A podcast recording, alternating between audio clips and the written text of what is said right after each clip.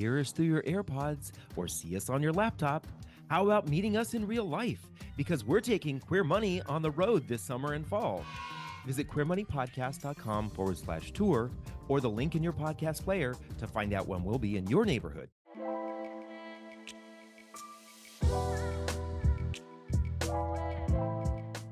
The birthplace of Kool Aid, the state drink, and one of my favorite drinks growing up, and Carhenge, a replica of Stonehenge made from 38 automobiles. It's also the site of a lighthouse without an ocean and the largest mammoth fossil on display anywhere in the world. And speaking of fossils, it's also the home of the Oracle of Omaha, Warren Buffett. We're talking about the 37th state in the US, which was acquired during the Louisiana Purchase. You're listening to Queer Money episode number 427. And today we're talking about the most affordable LGBTQ plus friendly city in the state of Nebraska. Nebraska. Now on with the show. The mission of Queer Money is to financially empower the LGBTQ plus community. Join us in thanking Capital One for supporting that mission. Welcome back, folks, to another episode of the Queer Money Podcast. As we said in the outset, we're coming to you from Nebraska. Well, not physically, we're actually just talking about the state of Nebraska. Uh, so, some things to keep in mind when we're talking about Nebraska is that when we looked at the cities, there wasn't a huge disparity when it came to almost all of these categories.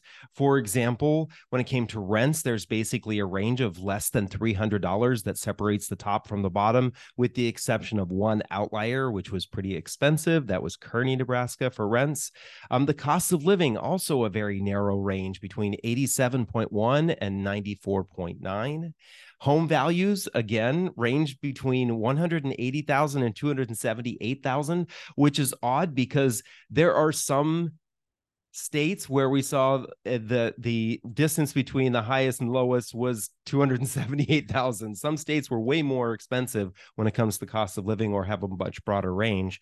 And so when we look at Nebraska, what it really came down to is how well did you do on HRC's MEI index? And what was the cost of living?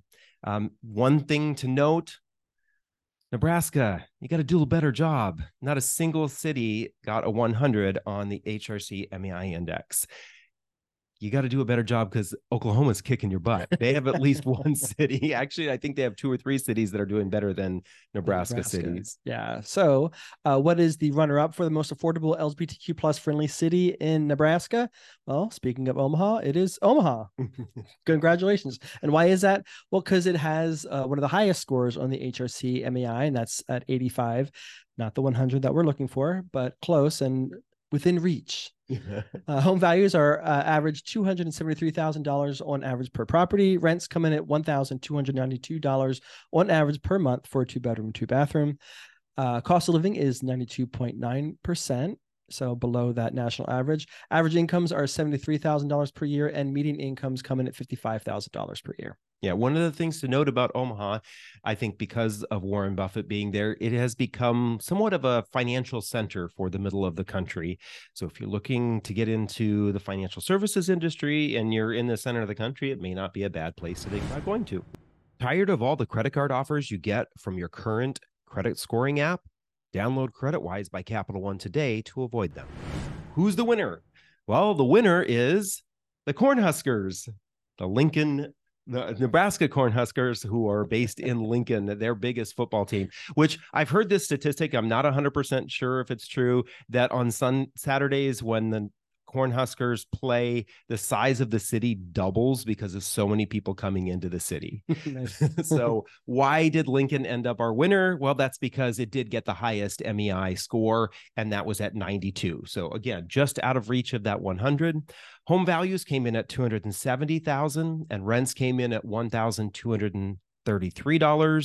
Cost of living came in at 9, 92.7%. One of the interesting things about all of those is they were not the highest. So that's partly why it got bumped up. Average income came in at 62,000 and median income came in at 50,000, which is a little bit lower than the top of the state. Yep. So what makes Lincoln so great? Well, here are some things little known trivia for you that might interest David of all people.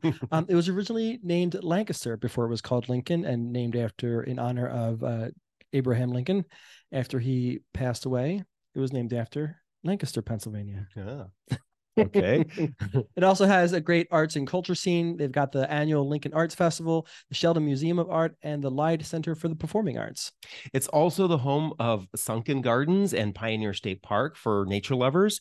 It has an offbeat and deeply engaged LGBT community per Queer in the World.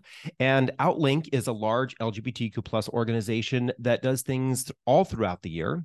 And of course, it does have an LGBTQ center that you can support locally. Annual Pride is usually in mid July. And if you're listening or watching to this when this episode comes out, again, like last week, you just missed it. but with all that being said, congratulations, Omaha and Lincoln. Financial independence with a checking and savings account that doesn't nickel and dime you with fees. Get a Capital One 360 checking or 360 performance savings account at Capital One today. Thank you for watching or listening to another episode of Queer Money. On next week's bonus Queer Money episode, we're going to cover the most affordable LGBTQ plus friendly city in Big Sky Country, Montana.